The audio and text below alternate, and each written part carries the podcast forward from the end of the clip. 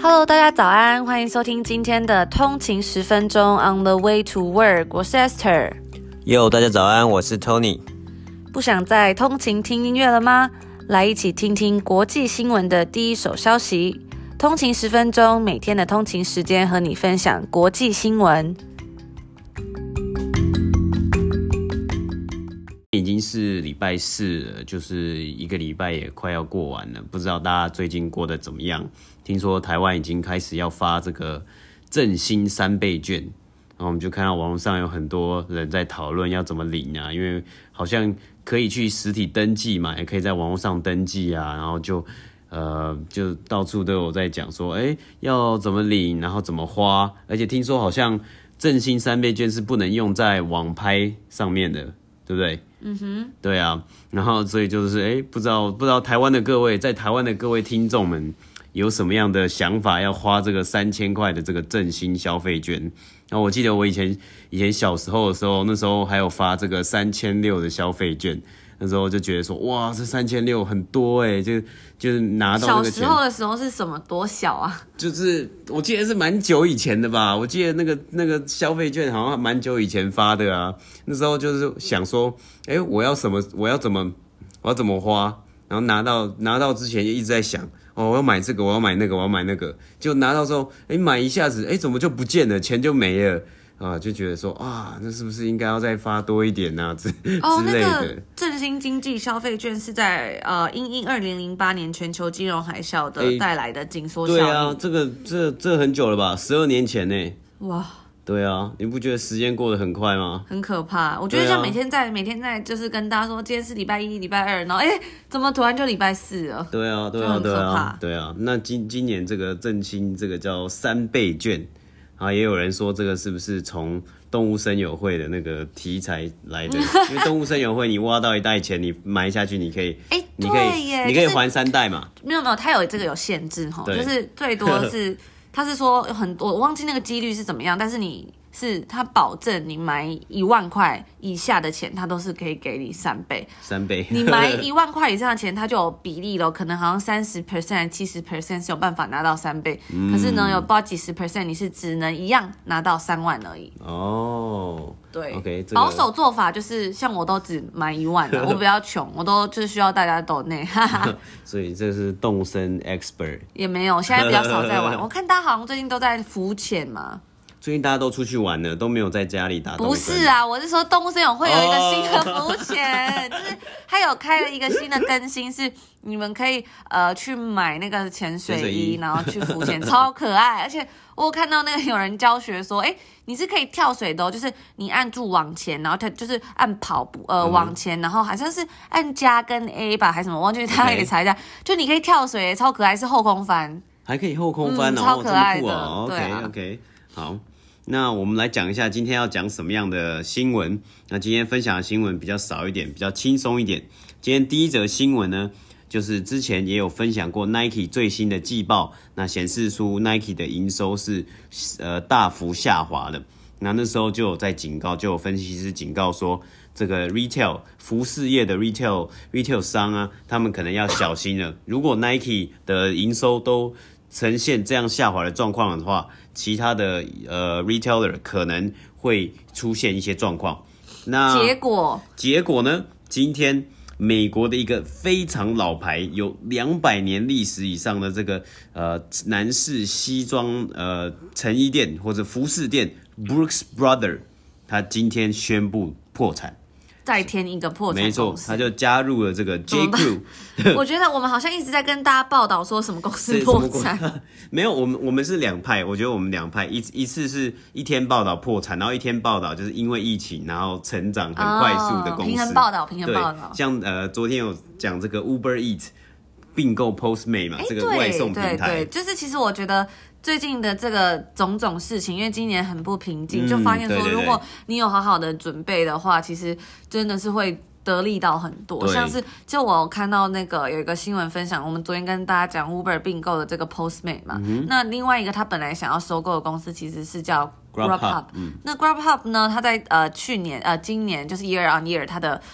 这个 revenue 是成长了50%，是非常的。表现优异。对对对对，那也有就有一个餐厅，它是一个算是比较怎么讲，米其林星级餐厅。哦，有新的，它是有星星的，对，它是写 Star 的这样。那它的厨师是一位来自葡萄牙裔的，他叫 Jose。那他说，本来你是不可能觉得说可以在 Uber Eats 上面吃到这种 high end 啊，然后比较高档的餐厅，结果现在说，哎。他现在也要推出外送服务了，哇！我觉得这真的是一个创举，就是一个因为就是情况之下逼不得已做的一个决定吧。也许吧，也许或者是他可能就觉得说他要做一些不一样的改革，但像是现在电商就是发展了很多嘛，但是像其实，我看那个 Chanel， 他其实还是没有办法在网络上买到他的东西。像是你说要买一颗名牌包，你不能网购嘛？对，但其实很多很多这种这叫什么奢侈品牌，他们都已经有出网购的，对，但他可能就是 okay. 对他们可能还是想要保有他们自己的这种。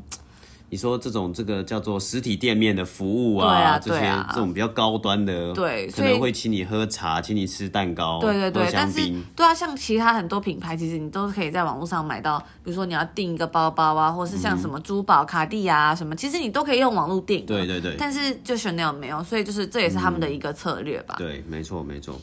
那我们第二个要跟大家分享的新闻呢，就是最近这个因为因应香港国安法。就是说要退出香港市场，这个 TikTok 不是抖音哦，是 TikTok，对，抖音的国际版这样子。那它的母公司是这个 ByteDance 字节跳动，对对 对。那它最近呢，在这个礼拜其实也发生了非常多戏剧性的事情，就是很多 drama 啦，所以我们要来跟大家分享说，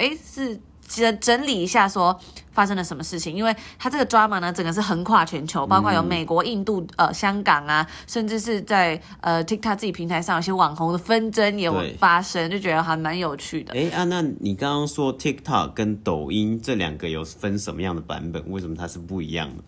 这就还蛮敏感的嘛，其实就是因为抖音有分一个国际版跟中国版，对，就是中国版它叫抖音嘛，但是国际版叫 TikTok， 对，所以就是其实好像是说，因为大家也知道啊，如果你在中国，你要看什么是要翻墙的，对对对，对，但 TikTok 也是嘛，就是它可能就是你在用中国版的抖音，你是看不到国际版上面的东西，对对对，因为国外的 TikTok 其实真的蛮红，我记得那时候我在交换的时候，我们等一下后面会讲，就真的看到很多人在用，小朋友啦，小朋友。OK， 好，那我们今天就现在来开始进入今天的第一则新闻 ，Brooks Brothers 这个拥有200年历史的这个中高端美国 Business Class 商务人士必穿的西装店啊，那它这个 Brooks Brothers 呢，它其实主要是走比较中高端价位的一个服饰店，那它里面呢主要是卖男性的西装，那它是成套做好，已经做好的，那你可以在自己买的时候再进行一些修改。那它的这个它目前呢，它的老板是一位这个意大利籍的商人，然后第一个，我们就来说，因为疫情的影响下啦，这个 Brooks Brothers 它其实是没办法开它的实体店面的。那它也有他们的这个老板也有透露出，他们在去年营收方面呢，它其实 e-commerce 这一个部分，就是网店的部分呢，其实收入是没有占营收的很大一部分。那我觉得这是今年这个疫情以来最大的关键，就是这些零售商他们能不能有很成熟的网店系统，去让客人在没有店面的情况下，还是进行一个买单的动作。我觉得这其实还蛮有趣的，我不知道大家的那个网店消费习惯是怎么样，大家欢迎在我们的Instagram 账号跟我们分享，或者是在这个 Apple Podcast 的 review 也可以，我们都会再来跟大家回复。但我觉得我自己其实我没有很喜欢买网店，对，就是。我也不知道可能我们之前有跟大家分享过，像我们现在是在西岸嘛，对对对，有时候我们订东西，然后就是都要从东岸寄，我不知道为什么，就它的物流这样，就它的仓库感觉都是在多伦多那边。对，那像我们在这里订网店，那就要等很久，还不如你直接去店面买。对对对啊，是，只是有时候除非网店打很多折，我才会可能就会买，或者是买不到的东西这样。我觉得打折，然后第二个是。它的寄送速度，对，它如果速度够快的话，我是愿意选择。像亚马逊就很快，对，或是说这个东西我找不到，可是网络上有，我也会愿意买。可是我觉得就是这种衣服的东西，有时候要怎么用网购的啊，就是。就是你要试穿啊、嗯、而且尤其是像这种西装就是要很合身，然后很这样 tailor 啊，或者是你要帮你这叫什么，帮你修改，对啊，对，那有的东西真的穿起来会比较好看、嗯、感觉它的那个营收真的会受到影响。对，所以其实你这个讲到一个很大的重点，就是我们可以拿它来跟加拿大这一个很大的品牌，我们前三集有讲过 Lululemon， 它在疫情的时候呢，它的网店其实销售是逆势成长的，因为在疫情期间大家都 work from home， 所以根本都不需要穿西装，大家都要穿什么，都要穿睡裤，都要穿瑜伽裤，然后上班啊，就算上班就是上面穿衬衫，然后下面就要穿睡裤啊，真的像我自己在 meeting 的时候，我就是上面穿衬衫，有没有，就是要开始 meeting 要开始，然后就开始准备这样，然后赶快套一件衬衫、嗯、下面都是睡裤这样，然后还穿拖鞋啊什么，但是就是上半身看起来还蛮人模人样的，对，然后搞不好那个衬衫里面还是睡衣，有没有，真的就其实只有一件衬衫，也没有领带，也没有西装外套。我今天还在 LinkedIn 上面看到有一则文章，他就分享你有没有必备一件你的 Zoom shirt， 就是你 Zoom 视讯会议的时候要穿的那一件这个衬衫，真的，所以就根本就你的需求已经很少，也不用皮鞋，也不用皮带，也不用西装裤，你只需要一件衬衫就可以上班了。但其实我觉得跟 Lululemon 比起来还是有差，因为其实像大家如果有买过这种瑜伽裤啊，或者这种运动服，其实你大概会知道你的尺寸是什么，对啊，它的东西就是那样，那你其实你就知道你要订什么 size 这样。那瑜伽裤就合身啦、啊，穿起来其实也不太会有很大的差别。可是西装这种东西就差很多，对，而且好不好看？这个感觉又讲回到它的网店的这个整体的成熟度。像 Lululemon， 你如果在网络上购买这些它的网店的商品的话，你其实是可以去它的实体店面门市，就是直接无条件的换货，或是直接去 return， 直接就是可以拿到全额退费。加上 Lululemon 其实在加拿大甚至在北美，它的店点其实很多，会比这些老牌像 Brooks Brothers 它的店的数量还来得方便，就是你退换货很方便的情况下，消费者其实更愿意从网络上去买一件瑜伽裤的，而不是去网络上买一件西装裤啊！你在家里你要穿给谁看，对不对？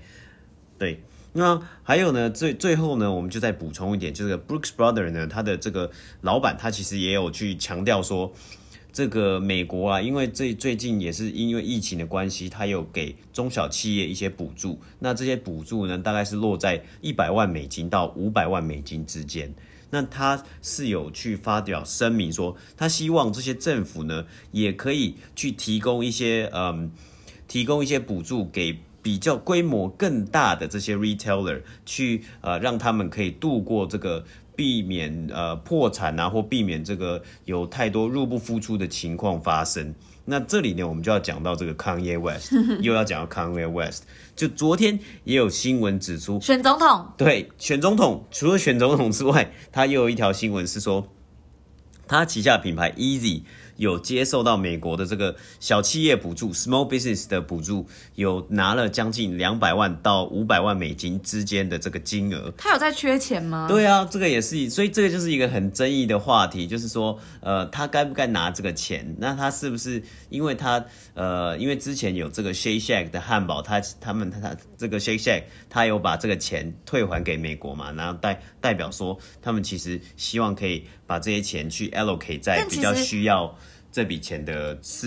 公司上面。其实我那时候也有看到消息指出，是说一开始他是没有要退还这笔钱啊，是因为他就是承受不了大家的压力，舆论压力啦，就说你干嘛？你有需要这样吗？但我相信Kanye的脸皮应该很够哦，所以他应该不会还。他都说他要选总统了。对，但稍微做一个小小比较，像我看这个 Yeezy 这个他自己的服饰店啊，他有一个还不错的小小的优势，相对于 Brooks Brothers 来说，就是他没有实体的店面，就他自己没有开店，他的商品主要是网络上 Easy Supply 你可以买到，或是他有跟很多通路，就是零售通路去合作，像是一些球鞋店啊，或是一些百货公司。那这样子的情况下，你可能你的店面成本啊，你的人事成本，这些东西其实都可以省下来。不像 Brooks Brothers 在疫情期间，他没有收入的情况下，还需要付给房东钱，也要付仓储的费用，也要付这个 supplier 的费用，还有他的最大的人事的费用。我觉得其实另外一个原因应该是因为这是一个老牌服装店，对对对，所以他的客户可能年纪本来就比较大，但他们搞不好也就是不太喜欢用网购，对啊，对啊，他就算出网店，他的销售量可能也不会很好，对对 对, 对, 对。但是因为这次疫情，其实给很多这些 retailer 一些当头棒喝，说他们是不是应该要放更多的资源在经营网店这个部分。像 Nike 在最新的季报，就我们之前有跟大家聊过，就是他们其实是很明确指出他们未来的方向就是要在这个 direct to customer 的这个部分，像是手机的 app 啊，网络商城啊，官网的这个购物的使用度，都需要再进一步的开发，或是放更多的心力在这个上面。我觉得这算是一个大家可以去参考的一个未来的趋势啊。毕竟 Nike 是在这个产业整个衣服或者是服饰业的一个大龙头。没错，那讲到这个也要补充，我们之前有跟大家分享这个 Zara 关闭了很多店面，对对对，然后他把他的资源移到他的网店上面。对对对，没错，对，就是这个意思嘛。对，就是他就觉得说，他这个网店他其实也做得有声有色。对对对，嗯。那其实也要跟大家分享一个小趣闻，就是这个、Zara 的这个就是这个他的母公司 Inditex 的老板这个 Amancio Ortega， 对，他是一个怎么讲 ？Inditex 算是世界上最大的这个 fashion group 嘛，那他这个 Zara 这 Inditex 的净 net worth 的 net worth 是什么？这个净值市值是。63.6 billion， 所以是636亿。这个算是美金吗？还是欧元？对，那这个 Ortega 他是一个西班牙最有钱的人了，算是西班牙首富，没错。那他说，其实昨天呢，他有一个控股公司这样子 Bottega Veneta， 他就说公布了说。他们有一个很大的房地产的投资，这样子是在 17.2 billion， 就是172亿。那是到2019年这样子。这些东西呢，包括有一些是在纽约 SoHo 区的办公室大楼，还有在伦敦、迈阿密、西雅图等等，包括在downtown 的芝加哥也有饭店，对，所以它就是也是非常非常的布局很多。对，但是呢，他们就有说，它的产业主要是在这个房地产跟 retail，所以在这个疫情之下呢，其实也是影响很大，因为像纽约其实也是现在还是很严重啊，那它的这个 real estate market 也是很严重的有受到震荡这样子，而且甚至呢这边有一个最惊人的是说，这个 Inditex 是它有史以来第一次这个在它的 Q1、这个季报里面第一次有这个loss， 就是有一个亏损的状态嘛，没错，所以就是说，这个也是他要面临的考验。对啊，所以其实你说这些龙头都在亏损的情况之下，这些比较中型这些服饰业 ，J. Crew 啊 ，J. C. Penney 或是我们今天讲的 Brooks Brothers 就不知倒地了。对，真的。好，那我们就进入第二个新闻。OK， 好。这个我们要跟大家聊就是这个 TikTok 抖音的事情了。对，那它这个呢，就是最近的新闻也是一直层出不穷，简直跟 Elon Musk 的 Twitter 一样，每天都在发，真的。那其实，根据我们在看，这是很多外媒报道，就是在这个礼拜也发生了很多戏剧化的事情。对。那以前就是大家都知道说，他们就是以国际上媒体都会说中国的。保护他们的企业都是非常的保护，他们用一个词叫 mother bear，就是像母熊保护他的小孩子一样，非常的保护他们这些企业。但是因为他现在想要扩展到全球的版图呢，所以他们就会做了很多有一些可能怎么讲。外国的政府或公司没办法理解的动作，毕竟它是受这个政府保护的嘛，对，所以就惹出了很多争议这样子。OK。那第一个呢，就是说在礼拜一的时候，这个美国的国务卿这个蓬佩奥他就说，美国目前是打算有这样的计划，就是要 banning the video app， 就是美国要考虑禁抖音，没错，禁 TikTok， 我们要把它讲清楚，因为它是不同的嘛。对，那他说这个 TikTok 呢，一直是想要在这近期啦，他一直想要说，我们跟这个 Chinese Parent Company 它的中国母公司是不一样的哦，他们一直在划清界限。那他的母公司就是这个 ByteDance 嘛 ，ByteDance 字节跳动，没错。那他们甚至做出了一个举动，就是他们请了一个American CEO， 对。那这个人是谁呢？他就是也是蛮有名的，就是他是一个之前在做 Disney Streaming 的一个怎么讲，他叫做 DTCI， 就是 Direct to Customer and International 的一个事业部的董事长，就是一个部门，也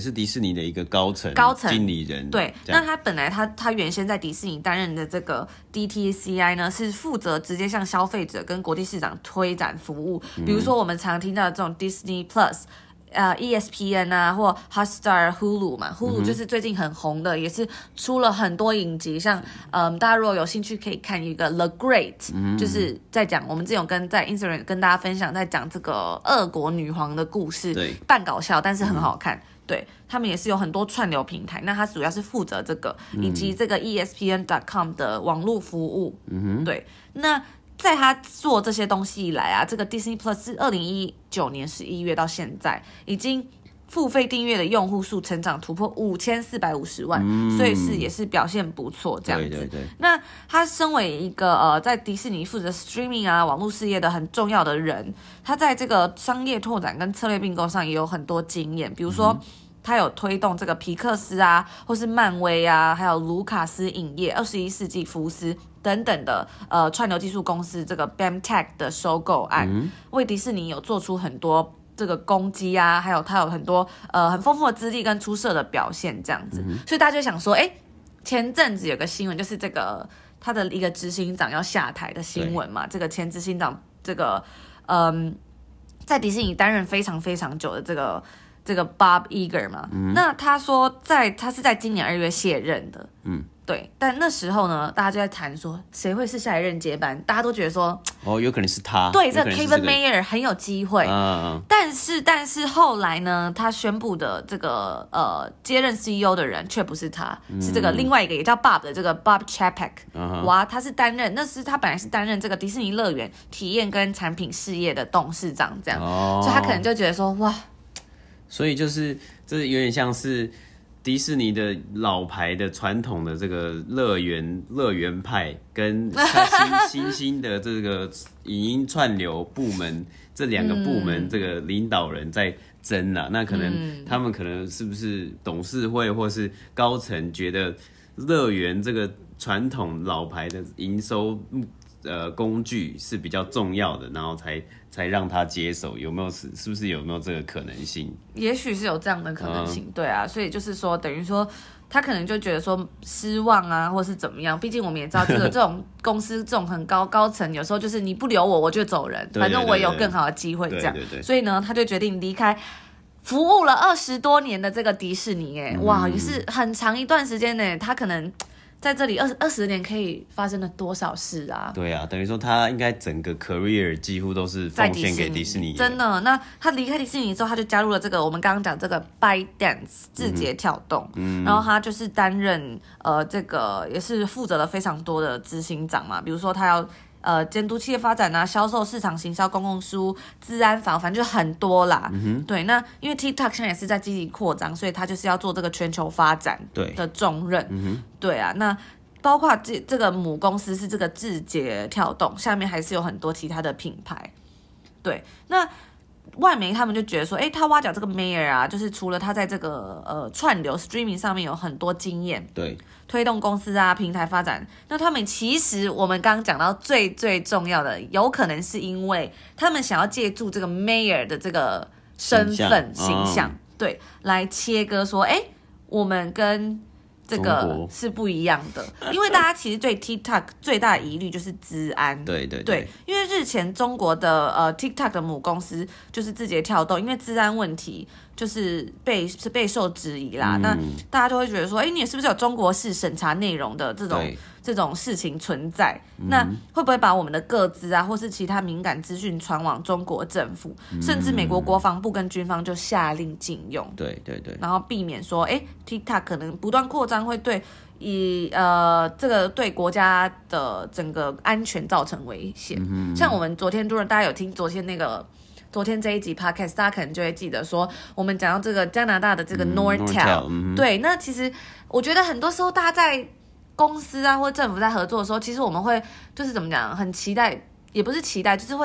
会觉得说我们会对这个公司是相信它的 integrity 的，对对 对, 对。但是有时候，因为我们刚前面讲的，中国政府啊，他们其实很多企业都是比较像是政府扶植啊、保护的，对对对对，那他就会做出很多很争议的东西，大家会很不能理解这样。对，这个就要回到要再扯一下，我们更早，好像第二集 EP2 还 EP3 讲的有一本书叫《Talking to Strangers》，那他这本书呢 ，Malcolm Gladwell 这个作者他就有讲了很多东西，说我们这个人都会 default to trust，这叫做什么？就是比较，就是看到人就会倾向于相信他人。对，我前几天有看到有一个翻译翻得很好，忘记了，就是他就说我们就是会我们内建就是会信任人家。对啊，所以我觉得就是，这其实还蛮有趣的。而且我觉得还有一个是说，因为对于这些公司啊，美国或加拿大，我们之前讲到，他们第一个看，他们觉得中国来的公司有一个是便宜，对，它的这个产品啊便宜，或是吸引人，产品很吸引人。像这次这个 TikTok 可以在美国造成这么大的旋风，大家其实就是觉得说这个东西，搞不好会是一个未来的 trend。那大家就是还蛮相信，我觉得欧美市场其实是还蛮相信，就是。虽然我们都没有在用这个东西，只是就是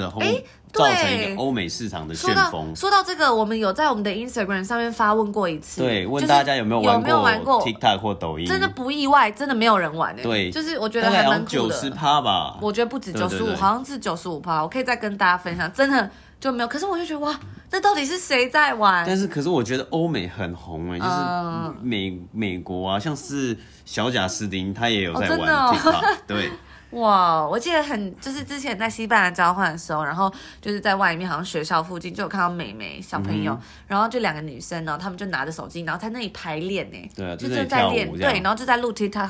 他们就真的是有在练习怎么跳，然后练就是拍很多次，真的很常看，而且我觉得在加拿大还好，但在西班牙超常，就是你可能在逛街或是在那种大马路上，就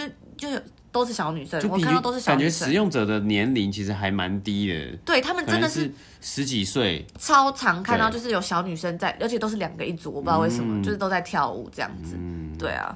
但回到刚刚讲，就是我觉得像 TikTok， 它感觉只是一个，就是它是一个平台，然后它也是只是感觉代表的是一个风潮，因为像美国一开始从 Facebook， 从 Instagram， 然后后来到 Snapchat， 还有之前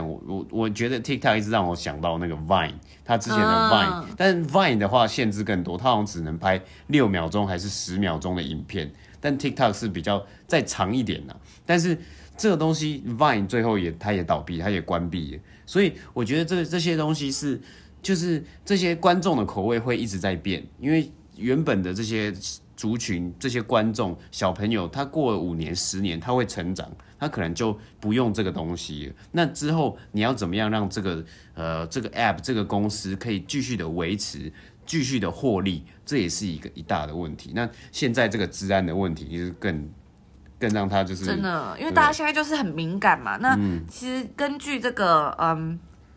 这个有一个 app 的研调公司啊，这个叫做 Sensor Tower 的数据，对，他们就说，TikTok 在 App Store 跟 Google Play 的全球总下载量累积已经达近20亿次了，所以是非常高。那今年第一季的下载次数更是多达 3.15 次，3.15 亿次，对，那这个数量在所有应用程式中呢，算是称霸了啦，就是就是算最高第一名的，没错，那。接下来这个字节跳动跟这个 Mayer 会有什么样的火花呢？我们就继续观察。那其实就是要讲到说，这个高层 CEO 他们的薪水其实也都是非常惊人，就可以讲到刚刚我们讲这个 Bob Iger， 就是他迪士尼的前执行长，他的年薪是全美第3高，做迪士尼执行长可以要你猜看大概多少钱？几百万。几千万，几千万太低了吧？几亿，没错，1-2亿，前3高，所以他的年薪是20亿美金，20亿美金，没错，就非常惊人这样。20亿美金是几台币？600亿台币。哇，那么多钱要怎么花？对啊，那些钱要怎么花？真的，那他其实是在也是很近的事哦，就是今年大概2月的时候宣布说，他要卸下职务。那因为其实他其实后来就是有一些新闻嘛，包括他跟这个 Harvey 的这个那时候有一个这个 Me Too 嘛，有点性丑这个对性丑闻，那他也有被起诉一些事情，这样就是包括帮助 create 一个这叫什么？sexual harassment 的工作环境什么等等的这样，对，所以他就是后来有些争议。那其实他担任这个迪士尼的执行长这个职务呢，在他15年的任期内，这个迪士尼的股价飙涨了5倍。嗯，对，所以根据当年就是今年初的时候，他要卸任嘛，他的合约是到2021年12月31日啦。嗯，对，那他卸任的时候呢，他的股价那天收跌了 3.6%， 哦，对，所以就非常多。因为其实那时候后来这个 Kevin Mayer 啊，就是他要转去 TikTok 的时候，他的股价大概好像下跌了 1% 而已。哦，所以代表说这两个人的影响力还是有差的。有差的，没错没错。那我们就回到这个，我们刚刚讲各国都有很多 TikTok drama， 第一个就是美国嘛。那其实这个他就说我们这个国务卿讲说我们可能不会用哦。那这个之后呢？有一个公司，它的股价就上涨了 8%。那这个公司呢，就是 Snapchat 的公司 Snap Inc. 这样子。哦，OK。对，所以就是可能像我们刚刚讲到，有不同的平台，它可能就会开始角逐这个位置了。嗯，对，因为像印度方面，他们禁用抖音之后，其实也有一些不同的公司出现了替代这样子。对对对，就是需求还在，只是你就他们观众就很容易就是会直接换这个平台嘛，直接把平台换过去就好了。对，那其实像他们现在就是请了这个 American CEO 啊，他们是声明说，他们把他们的 data center 都放到了中国之外了，就是移到别的地方。然后他们也有声明说，我们不会 hand over 这些使用者的资料，我们不会用它。那但是呢，虽然他讲这些东西，但是很多人还是觉得说，这个中国政府仍然是会去 spy 啦。对啊，因为你这样讲，我要怎么相信你？你这都是你自己，就是你自己的单方面的说辞，没有一个很确证，就是没有一个很有力的说法说让我们去相信你，你要怎么做，不让中国去有可能介入。去窃取这些资料。说到这个，我就想到我之前在看小红书，然后就有人发说要怎么取消这个微信的偷听功能。然后像我看到我就觉得说偷听这也太可怕。但我其实也有觉得，就是有时候就我打什么字或者我讲什么话，然后就会出现这样的广告。这其实蛮常见的因为 Google 也会。可是因为好像很多人用微信都是用讲话的嘛，就是他们不是用打字，他是用录音的，所以他们就会说我才刚跟我男朋友讲完什么什么东西，结果马上我就被推这个东西，我根本就没有就是怎么讲，根本没有用搜寻引擎查这个东西，也会跳出来，就会觉得很可怕这样。对啊，所以这自然真的还是一个很重要的问题。没错。然后再除了这件事之外，就是大家知道这个 TikTok 就是退出这个香港。对，那还有一些包括比如说他就说有一些一样的similar moves of protest from Facebook, Twitter, Alphabet, Microsoft and Zoom。 对，那他们其实对于这个新的这个 Chinese National 就是国安法，对，他们也都是觉得需要有一点怎么讲，担心或是对等等抗议的动作。对，那还有包括上礼拜这个印度就是也是禁用抖音跟其他58个中国的 APP 这样子。对，那最后一个呢，就是这个也是有一个这个 Chase Lil Hudson， 他就是对，他是一个人，对，然后他就说 reportedly cheated on TikTok darling Charlie。Amelio earlier this year。 哦，这个好像就是那个就是抖音的，就是那种抖音的网红，然后可能两个人在一起，然后又就是搞小三这样子，就没错，对。所以呢，这就是作为这个我们今天分享到的最后一个 drama， 就是抖音网红啦。这我也不知道是谁，我也不知道是谁，就是他们反正可能就是说会损害一些他们的形象啦。对，反正就还蛮好玩的啦。就是最近就是很多这种很荒谬的事情。对，而且像这个 TikTok 或抖音是这种。我觉得是就感觉我们年纪好像有到一定的东西，就很难了解他们那个 TikTok 的梗到底是在哪里。就是还可以有抖音网红耶，我觉得很酷，真的，我都不知道。而且那个追踪感觉也超多的，好像几千万那种，真的，超疯狂。就是他们好像还有专门，就是有些公司是在专门做影片，就用网红做影片这样子。对对对，没错。对，好，那这就是大概是我们今天跟大家分享的新闻，就是比较轻松的新闻，没错没错。对，那如果大家喜欢的话呢，再欢迎到我们的 Instagram 账号这个 Only 底线 Way to Work， 没错，可以在那边跟我们分享你想听的资讯，或者是你有什么心得耶，或者是你想要就是跟我们说啊，喜欢我们的节目啊，或是不喜欢也可以啦。嗯，对，就是我们可以任何的评论都可以跟我们说，我们都会非常的开心。对，然后也欢迎大家就是可以帮我们冲上去我们的这个 Apple Podcast 排名，然后可以按这个，如果你喜欢可以在下面留言。好，那我们就明天见。明天见，拜拜。